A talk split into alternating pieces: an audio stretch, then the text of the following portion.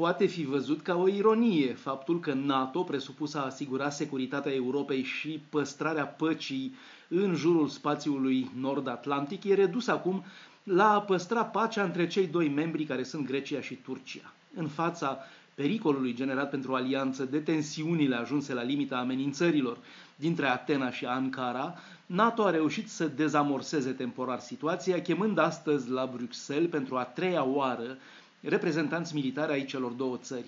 Întreaga inițiativă e fără precedent în NATO. Secretarul general Jens Stoltenberg anunțase încă de pe 3 septembrie că cele două părți sunt gata să înceapă negocieri pentru a pune la punct un mecanism de dezescaladare în cazul în care tensiunile ar crește brusc și îngrijorător în estul Mediteranei.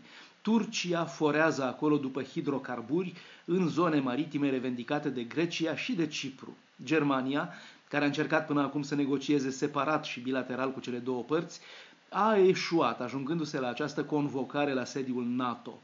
Grecia se consideră într-o poziție de forță pe plan diplomatic, deoarece e membru și în Uniunea Europeană, unde Germania deține actualmente președinția rotativă și unde o majoritate a celor 27 de membri, din care 21 sunt în același timp în NATO, sprijină ideea unor sancțiuni impuse Turciei dacă nu oprește forarea în apele disputate. Chestiunea sancțiunilor va fi discutată la summitul european din 24 septembrie. Turcia și Grecia au mai fost odată în marginea unui conflict armat, în 1996, în urma unei ciocniri în Marea Egee, iar acela a fost atunci rezolvat prin medierea americană.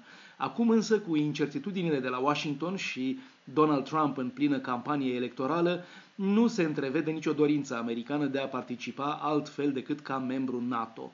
Pe plan tehnic, ceea ce îngrijorează NATO e proliferarea dronelor, în zona disputată. Or, nici Turcia și nici Grecia nu au mare experiență în coordonarea dronelor, ceea ce nu exclude posibilitatea unui incident care să ducă la agravarea situației.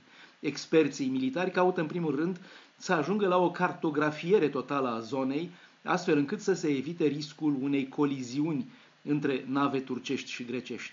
O sursă suplimentară de iritare e și traficul uman de refugiați, dinspre Turcia spre Grecia.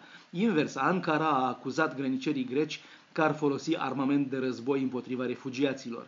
Inițiativa neobișnuită din cadrul NATO de a media între doi membri ai alianței ar putea fi doar prima dintr-o lungă serie, deoarece acestea nu sunt singurele tensiuni interne. Alte tensiuni s-au stârnit între Turcia și Franța, care sprijină facțiuni rivale în războiul civil din Libia.